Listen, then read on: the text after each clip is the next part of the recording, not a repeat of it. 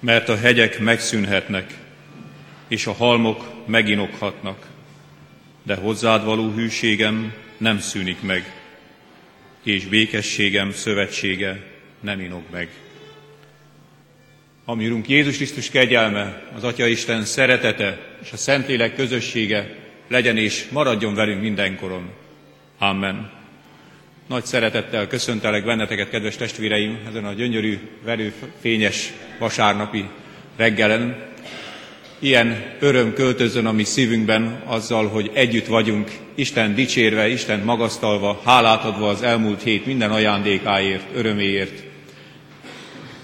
Magasztaljuk a mi Urunkat a 121. Zsoltárunk első versével.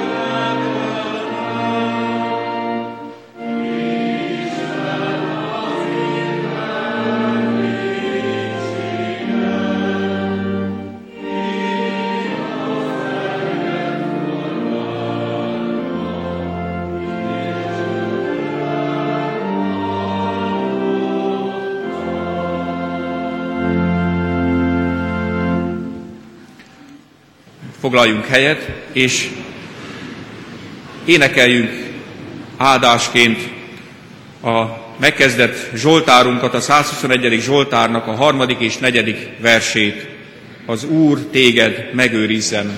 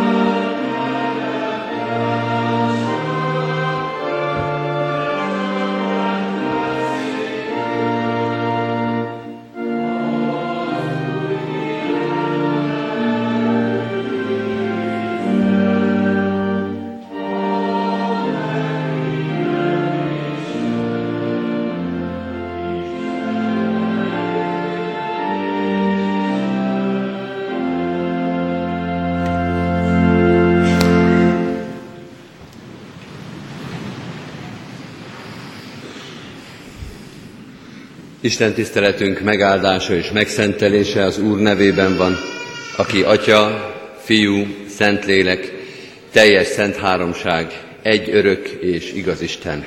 Amen. Halljátok az igét testvéreim, amint szól hozzánk a Filippiekhez írott levél harmadik részéből, a harmadik rész harmadik versétől a tizenegyedik versig a következőképpen. Mert mi vagyunk a körülmetéltek, akik Isten lelke szerint szolgálunk, és Krisztus Jézussal dicsekszünk, és nem a testben bizakodunk. Pedig nekem lehetne bizakodásom a testben is. Ha más valaki úgy gondolja, hogy testben bizakodhat, én még inkább. Nyolcadik napon metéltek körül, Izrael népéből, Benjamin törzséből származom, Héber a héberek közül, törvény szempontjából farizeus. Buzgóság szempontjából az egyház üldözője, a törvényben követelt igazság szempontjából fetetlen voltam. Ellenben azt, ami nekem nyereség volt, kárnak ítéltem a Krisztusért. Sőt, most is kárnak ítélek mindent Krisztus Jézus, az én Uram ismeretének páratlan nagyságáért. Ő érte kárba veszni hagytam, és szemétnek ítélek mindent, hogy Krisztus megnyerjem. Hogy kitűnjék rólam ő általa. Nincsen saját igazságom a törvény alapján, hanem Krisztusban vetett hit által van igazságom Istentől a hit alapján, hogy megismerjem őt és feltámadása erejét, valamint a szenvedéseiben való részesedést, hasonlóvá lévén az ő halálához, hogy valamiképpen eljussak a halottak közül való feltámadásra. Amen. Isten tegye áldottá igének hallgatását és szívünkbe fogadását. Most hajtsuk meg a fejünket és imádkozzunk.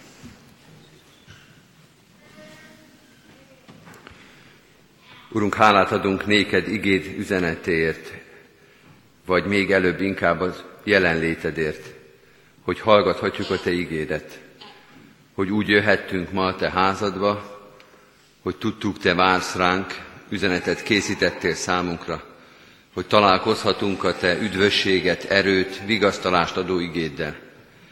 Köszönjük a Te hűségedet és szeretetedet, amely nem a bűneinket olvassa rögtön a fejünkre, nem azért szólal meg, hogy minket megszégyenítsen és meggyötörjön, hogy szembesítsen saját gyengeségünkkel, hanem először a kegyelmet, a szeretetet, az irgalmat hirdeted meg. Hogy a te szeretetedben és irgalmadban láthassuk meg magunkat, ismerjük meg az életünket, és tudjunk ragaszkodni hozzád. Segíts nekünk ezeket a lépéseket újra és újra megtenni. Ha eltávolodunk, ha elgyengülünk, ha megszorul a mi szívünk, ha elerőtlenedik a lelkünk, te légy az, aki szabaddal, hívásoddal, erőddel újra erőt és reménységet adsz nekünk. Bocsáss meg, hogyha sokszor nem éltünk ezzel a nagy lehetőséggel. Ha sokszor gondoltuk, hogy erősek leszünk magunk is. Hogy sokszor gondoltuk, hogy elég lesz nekünk a saját erőnk és a saját talpra esettségünk. Bocsáss meg, hogyha sokszor hűtlenek voltunk hozzád. Restszívűek, alkalmatlanok, rossz pásztorok és rossz gyermekeid.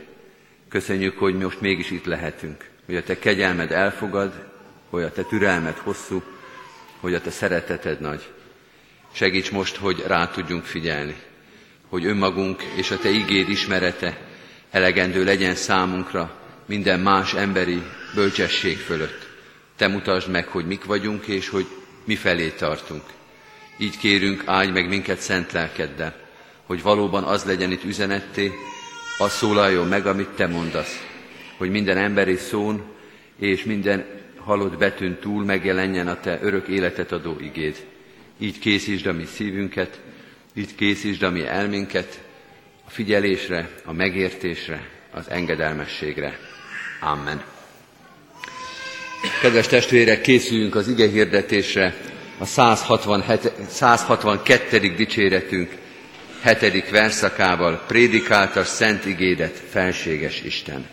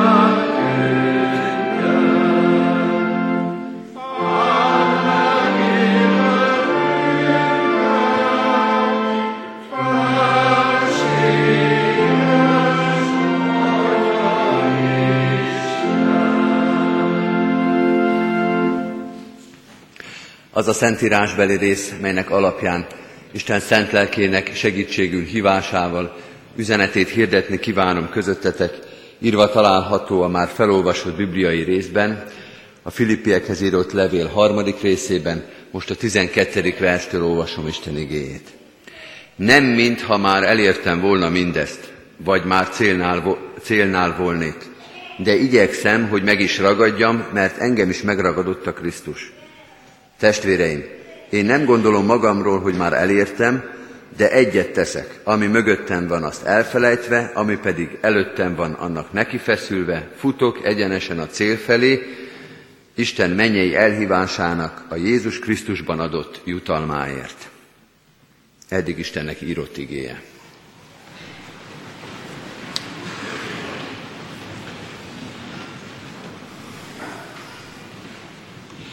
Kedves testvérek, Pálapostolnak egy nagyon szeretett és sokszor idézett levelét olvassuk. Most már többedik hete, a Filippi levelet, amelyet a páli anyagból, a páli korpuszból is talán az egyik leginkább olvasott levélként üdvözölhetünk a Bibliaolvasó kalóz eheti szakaszaiként. Sokan szeretik ezt a levelet, mert nagyon szép és nagyon lélekemelő, és nagyon pontos. Nagyon pontosan határoz meg bizonyos bibliai tanításokat és gondolatokat, ha valamit szeretnénk pontosan leírni, megfogalmazni, egy adott teológiai kérdésben pontos mondatokat találni, sokszor jutunk el Pálapostolhoz, mi protestánsok különösen is szeretjük őt, és sokszor jutunk el a Filippi levélhez is. A most felolvasott bibliai ige is ilyen, talán nem olyan szép vagy olyan himnuszszerű, mint a Filippi 2-ben a Krisztus himnusz, annak is egy külön értéke van, hogy nem csak pontos, hanem még szinte költészet, szinte himnusz az, amit ott olvasunk. Ez talán nem annyira költői ez a megfogalmazás, de rendkívül egyértelműen és pontosan ír le számunkra fontos dolgokat. A Filippi levél néhány mondata is olyan, mint egy-egy híres műalkotás, amely szinte minden művészeti albumban szerepel, nem csak azért, mert olyan szép, hanem mert annyira jellemző, annyira pontosan magán viseli egy művészeti stílusnak a legfontosabb jegyeit, hogy kihagyhatatlan, hogyha mondjuk a gótikáról vagy a barokról beszélünk, ez vagy az az épület vagy műalkotás. Kihagyhatatlan, ha a keresztény ember üdvösségéről, az üdvösséghez való viszonyáról beszélünk, hogy a Filippi levelet egyszer vagy kétszer ne idézzük. Például azt is, amit itt most felolvastunk. Mert hát miről is van itt szó? Nem annyira egyszerű ez a kérdés, hiába dicsértem előbb a textus, hogy milyen pontos és egyértelmű, egy kicsit el kell benne mélyedni, hiszen Pál egyébként rájellemző módon hiányos és csonka mondatokkal kezd, olyan mondatokkal, amelyek nagyon egyértelmű vonalvezetésűek, és nagyon tiszták, de még nem árulja el Pál apostol tulajdonképpen miről is beszél. Nem mintha már elértem volna mindezt, vagy már a célnél volnék. Testvéreim, nem gondolom magamról, hogy már elértem, de egyet teszek, ami mögöttem van, azt elfelejtve, ami pedig előttem van, annak nekifeszülve, látjuk magunk előtt a dolgot, de hogy mi a cél tulajdonképpen, hogy mi az, amit még nem ért el Pál, az majd csak a végén fog kiderülni. De kiderül, ott van az utolsó felolvasott versben, futok egyenesen a cél felé, Isten mennyei elhívásának a Krisztus Jézusban adott jutalmáért. Akkor tehát erről van szó. A cél az az Isten mennyei elhívásának a Krisztus Jézusban adott jutalma, vagyis, még egyszerűsítjük, az Isten jutalma, az Istentől jövő jutalom, ami Krisztus Jézusban adott nekünk. Erről beszél Pál. Erről fog majd minket tanítani.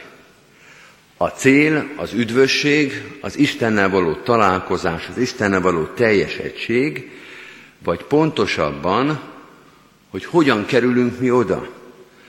Pontosabban a célhoz való viszonyunk, vagy még pontosabban, mit kell nekünk ahhoz tudni, hogy ebbe a célbe eljussunk.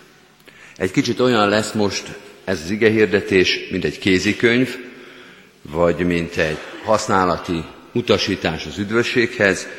A kérdések úgy hangoznak, mit kell ahhoz nekünk tudni, hogy ehhez a célhoz elérkezzünk. Erről beszél Pál is a Filippi levél harmadik részében. Először azt mondja, azt kell tudni a kereszténynek, hogy az, amiben itt vagyunk, az még nem az üdvösség. Amiben most vagyunk, az még nem az Isten országa, nem a mennyek országa, nem a teljes üdvösség. Első hallásra ez magától értetődőnek tűnik, az ember kinyit egy újságot, bekapcsolja a tévét, és rögtön tudni fogja, hogy ez még nem az üdvösség. Ez még nem a tökéletesség, amiben vagyunk. De akkor miért írja le ezt Pál kétszer? Mert kétszer írja le. 12. versben nem, mintha már elértem volna mindezt. 13. versben, testvéreim, én nem gondolom magamról, hogy már elértem. Egy dologról beszél kétszer, az pedig az, hogy amibe vagyunk, az még nem a teljes üdvösség. Ha a Pálapostól mondatainak a ragozását megfigyeljük, talán megértjük, hogy miért olyan fontos ez Pál számára. Miért gondolja, hogy ezt nagyon meg kell tanulni a filippi belieknek. Azt mondja, nem mintha már elértem volna mindezt, vagy már a célnál volnék, testvéreim, én nem gondolom magamról, hogy már elértem. Azt mondja Pál, nem az a veszély, hogy a körülöttünk lévő világot összetévesztjük az Isten országával. Ha a körülöttünk lévő világot azonosnak gondoljuk a teljes üdvösséggel, bár az embert még néha ez is megkísérti. Néha ostoba optimizmusában az ember szokta azt gondolni, hogy hát ez már tökéletes, önben vagyunk. De nem ez a legnagyobb veszély.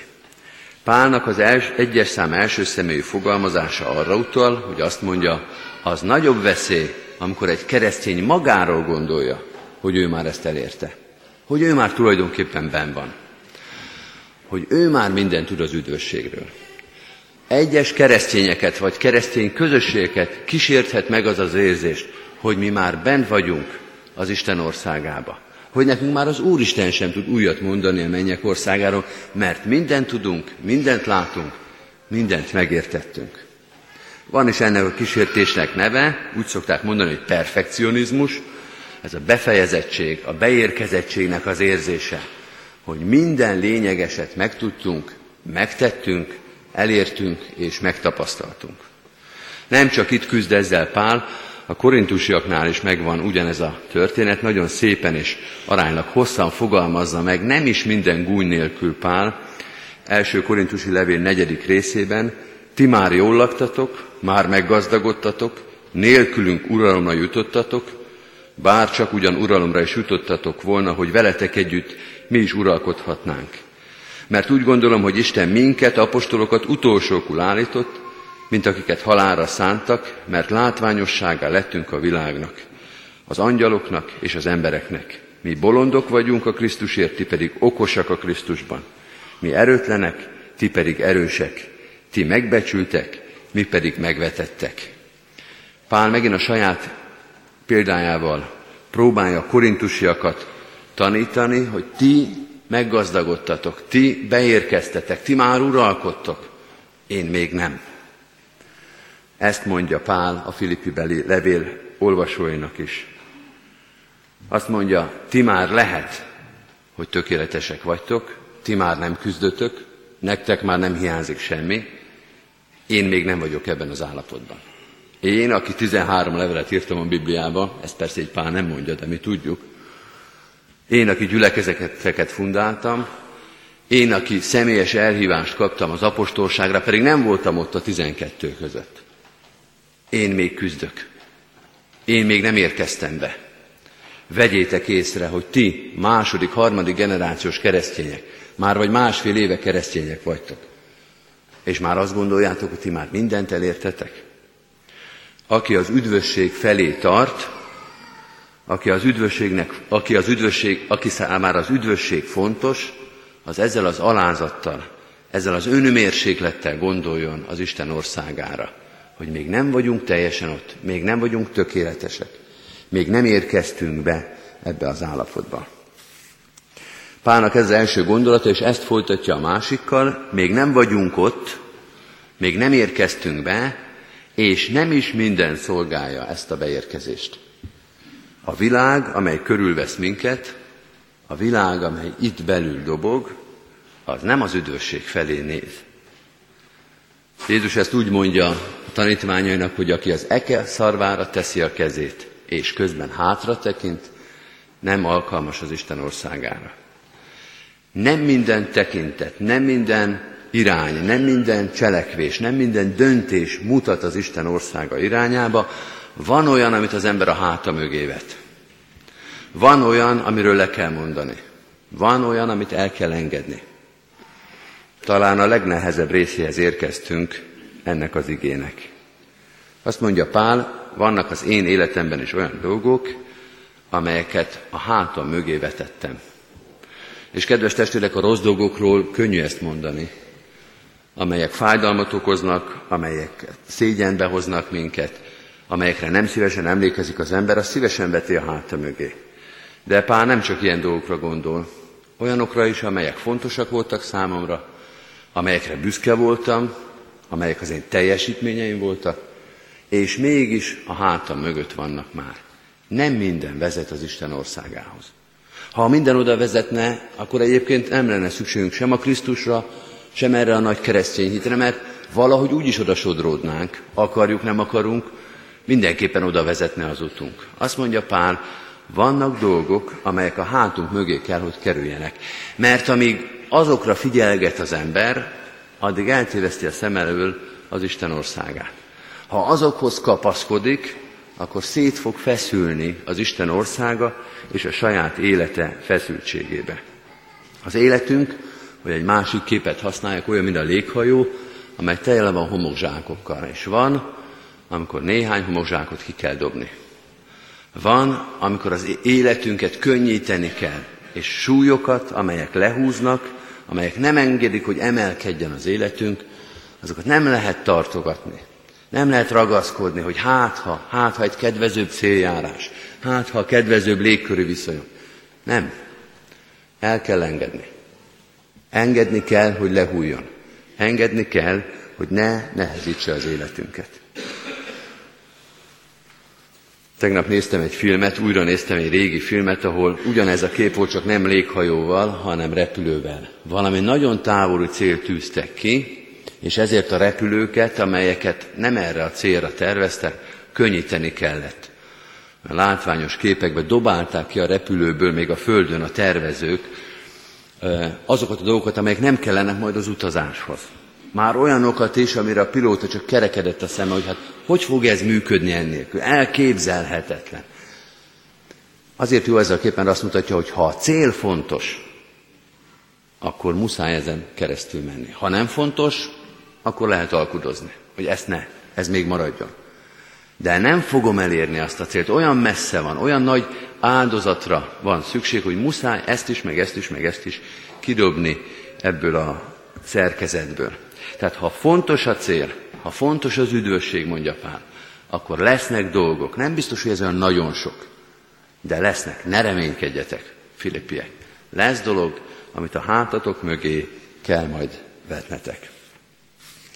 Ugyanennek a gondolatnak a fordítottja, nem szolgálja minden az üdvösséget, ezek kerülnek majd a hátunk mögé, de van, ami szolgálja az üdvösséget, és ez pedig a szemünk előtt van. A 14. vers, emlékszünk erre a párzamos fogalmazásra, egyet teszek, ami mögöttem van, azt elfelejtve, eleresztve, elengedve, kidobva a hajóból, ami pedig előttem van, annak neki feszülve. Így futok egyenesen a cél felé.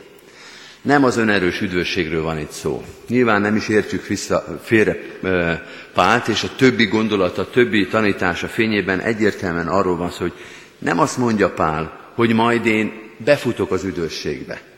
Könnyítem az életemet, és ettől olyan könnyű leszek, hogy besprintelek szinte az Isten országába. Nem ezt mondja, hanem azt mondja, hogy nekem fontos az üdvösség. Neki fogok feszülni. Nem csak úgy ülök és várom, hogy majd csak lesz ebből Isten országa, hanem mindent megteszek annak érdekében, hogy legyen. Akkor is, ez majd a következő gondolat lesz, ha ez Krisztusból indul ki, akkor is, hogyha nem rajta múlik a legfőbb része az üdvösségnek, akkor is minden, ami rajta múlik, az beleadom ebbe a történetbe. Megint gondoljunk arra, hogy olyan keresztények olvassák ezt a levelet, vagy olyan keresztényeknek írja és címzi ezt Pál, akik úgy érzik, hogy ők már beérkeztek, hogy ők már mindent tudnak, mindent megtettek, mindent megtapasztaltak. És erre megint mondja Pál, hogy hát én még nem, nekem még küzdeni kell. Én még teljes erőbedobással az üdvösség felé törekszem. Lehet, hogy ti már ültök, ti már pihentek, ti már egy kicsit kiengedtek, én még ezt nem tehetem meg, Pálapostól. Én még ezt nem tehetem meg a gyülekezetnek, a lelkipásztora, nekem még küzdeni kell. A gyengéknek, a szorongóknak, akik attól félnek, hogy nem lesznek elég jók és elég erősek az üdvösségnek, annak Pál nem ezt mondja, annak a Róma 8-at mondja, hogy Meg vagyok győződve, hogy semmi sem szakíthat el az Isten szeretetétől, amely megjelent a Jézus Krisztusban. Ha egy keresztény attól fél, hogy ő nem tud majd eljutni az üdvösséghez, akkor Pál neki azt mondja, hogy ne félj, mert Krisztus eljutott hozzád, megragadott, és nem szakít el tőle senki. De annak a kereszténynek, aki kényelmesen hátradől és azt gondolja, hogy ő már mindent tudott, annak azt mondja, a kereszténységért, az üdvösségén meg kell izzadni.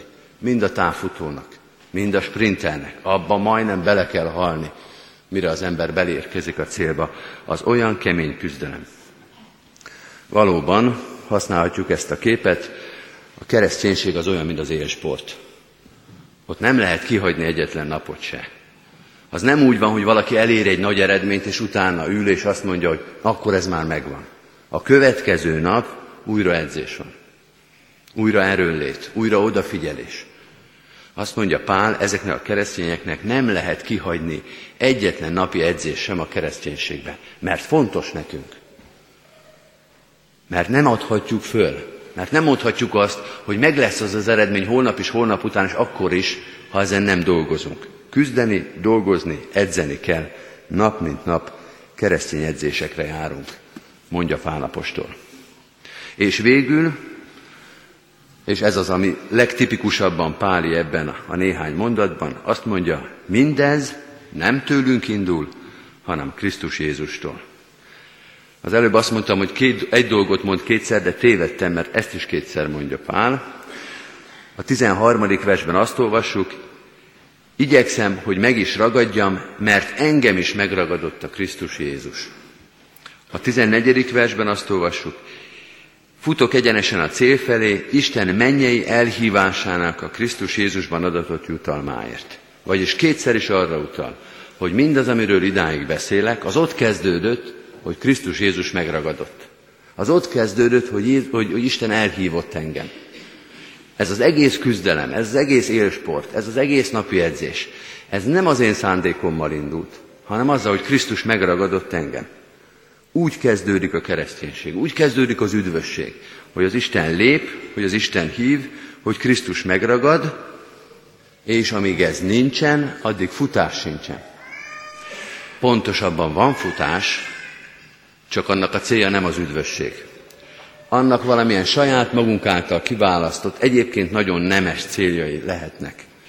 De mégiscsak arról van szó, hogy ha mi választjuk a célt, akkor tulajdonképpen magunkért futunk. Az önmegvalósítás, az önérvényesítés, az önérdek tulajdonképpen, hogy az életünk kivirágozzék, gyümölcsöző legyen, szép legyen, megbecsült legyen, az mind-mind magunkról szól. Majd a Krisztus megragadó pillanata és szava, az Isten elhívása után válhat ez a cél azzá, hogy az Isten országába, hogy az üdvösségbe ott lehessünk. De ez Krisztussal kezdődik. Ha Krisztus megragad, akkor ettől a pillanattól és ezáltal látom magam előtt azt a célt, amit üdvösségnek, Isten országának nevezünk. Tipikusan Páli ez a levél, és engedjétek meg, hogy így fogalmazzam, fogalmazzak, tipikusan protestáns ez a levél. Nem lehet úgy magunkról, a küzdelmünkről, az életünkről beszélni, hogy Jézus Krisztusról ne beszéljünk, sőt az első mondatunkban ne róla beszéljünk. Vagy fordítva, Jézus Krisztusban és Jézus Krisztus által látjuk meg, hogy kik vagyunk, és miért is küzdünk. Amen.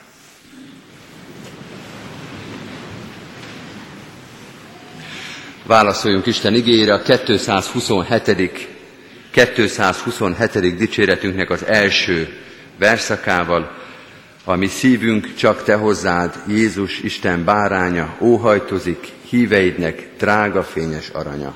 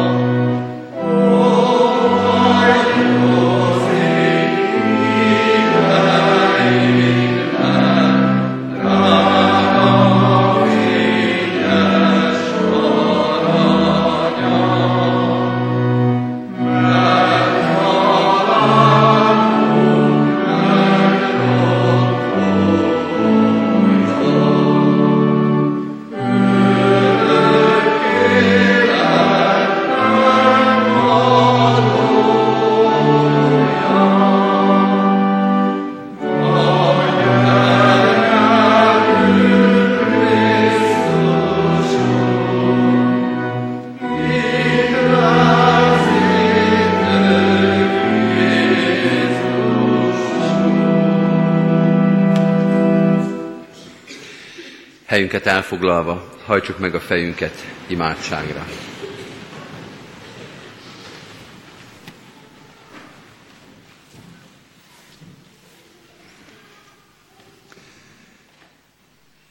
Mindenható Istenünk, köszönjük, hogy megragadtad az életünket, hogy elhívtál minket a veled való közösségre. Mutasd meg ennek a közösségnek az irányát, a célját, a jutalmát, a benned való üdvösséget. Fordítsd az életünket ennek irányába. Annyi minden forgatja az életünket, annyi minden húz von minket, fontos és kedves dolgok is. Segíts ebben a nagy dzsungelben, ebben a nagy összevisszaságban eligazodni. Ha összezavarodik az életünk, vagy mindig is zavarban és tanástalanságban is élünk, segíts meghallani napról napra a te tiszta hangodat. Segíts elindulni feléd. És legfőképpen segíts abban, hogy ha valamit el kell engednünk, ha valamiről le kell mondanunk, ha valamit a hátunk mögé kell vetnünk, te adj ehhez bölcsességet és erőt. Nélkül gyengék, önzők és ragaszkodók vagyunk, de veled együtt még ez is sikerülhet. Ezért kérünk, tisztítsd az életünket, erősítsd a szívünket, erősítsd a hitünket és az elszánásunkat. Így jelölt ki a következő lépést, mert az út, amelyet elindítottál előttünk, tele van szolgálattal, lehetőséggel, feladattal. Mutasd meg, hogy mi az, ami közel visz hozzád. Ki az, akin segíteni kellene. Ki az, akit szeretni kellene. Ki az, akinek meg kellene fogni a kezét. Ki az, akinek a terhét, a nyomorát, a fájdalmát enyhíteni kellene. Mutasd meg, hogy ezek a szolgálatok, ezek a szeretetek, ezek a megértések hogyan vezetnek el hozzád. Mutasd meg azt a lábnyomot, azt a lépést, amelyet Krisztus hagyott előttünk, és amelyen őt követhetjük. Taníts minket a te utaidra. Taníts minket a te szeretetedre, indulatodra, nagy lelkűségedre, türelmedre. Olyan nagy szüksége lenne ennek a világnak erre a Krisztusi indulatra. Áld meg az életünket, a szolgálatunkat, azzal az engedelmes szívvel, amely mindenben meglátja azt, ami téged dicsér, ami téged követ, ami hozzád hasonló. Könyörgünk hát a szolgálatainkért, az egyéni szolgálatainkért, a gyülekezeti, közösségi, egyházi szolgálatainkért. Áld meg a közösségünket, áld meg a közösségünk minden tagját. Különösen is könyörgünk a terhet hordozókért, a gyászolókért, a megfáradtakért, a kórházban lévőkért, a műtétre készülőkért. Imádkozunk azokért, akik szívében fájdalom vagy szomorúság van, akik tanástalanok, akik eltévedtek az élet dzsungelében, akik magányosak, annyi keserűség, annyi fájdalom van ebben a világban, itt csak a mi környezetünkben is. Segítsd őket, és segíts minket, hogy támaszuk lehessünk. Könyörgünk azokért, akik másokért szolgálnak. Adj erőt és kitartást, reménységet, engedelmességet a szolgálatban. Imádkozunk gyülekezetünk minden lehetőségért, iskoláinkért, öreg otthonainkért, különböző szolgáló közösségeinkért. Imádkozunk az új közösségekért, amelyek gyülekezetünkben indultak. Te adj jövőt, szolgálatot, Krisztus ismeretet közösségeinknek. Áld meg a városunkat, annak minden polgárát, hazánkat, országunkat és nemzetünket, az egész közösséget itt és a határon túl, ad, hogy valóban közösség lehessünk, testvérei egymásnak, és így együtt dicsérhessük a Te háromszor szent nevedet ebben az egész teremtettségben. Áld meg az egész emberiséget békességgel, szeretettel, Krisztus ismerettel. Imádkozunk hozzád, mint a történelem urához. Te tartod a kezünkbe, kezedbe az életünket, a történetünket is. Add, hogy minden egyes elmúlt idő, daliás és nagy idők és szomorúság és fájdalom is a Te gondviselő hatalmadat mutassa meg előttünk. Így emlékezünk szeretettel az előttünk jártak hősi példájára, kitartására, önfeláldozására. Nevelj minket is azokban a hűségekben, erényekben, amelyek szerinted valók. Jézus Krisztusért, ami Urunkért, a világ uráért és megváltójáért. Kérünk téged, hallgass meg minket. Amen. Most vigyük egy csendes percben Isten elé egyéni imádságunkat is. Amen. Fennállva mondjuk el együtt az Úrtól tanult imádságot. Mi atyánk, aki a mennyekben vagy, szenteltessék meg a te neved. Jöjjön el a te országod. Legyen meg a te akaratod, amint a mennyben, úgy a földön is. Mindennapi kenyerünket add meg nékünk ma, és bocsáss meg védkeinket, miképpen mi is megbocsátunk az ellenünk védkezőknek. És ne vigy minket kísértésbe, de szabadíts meg gonosztól, mert tiéd az ország, a hatalom és a dicsőség mindörökké. Amen.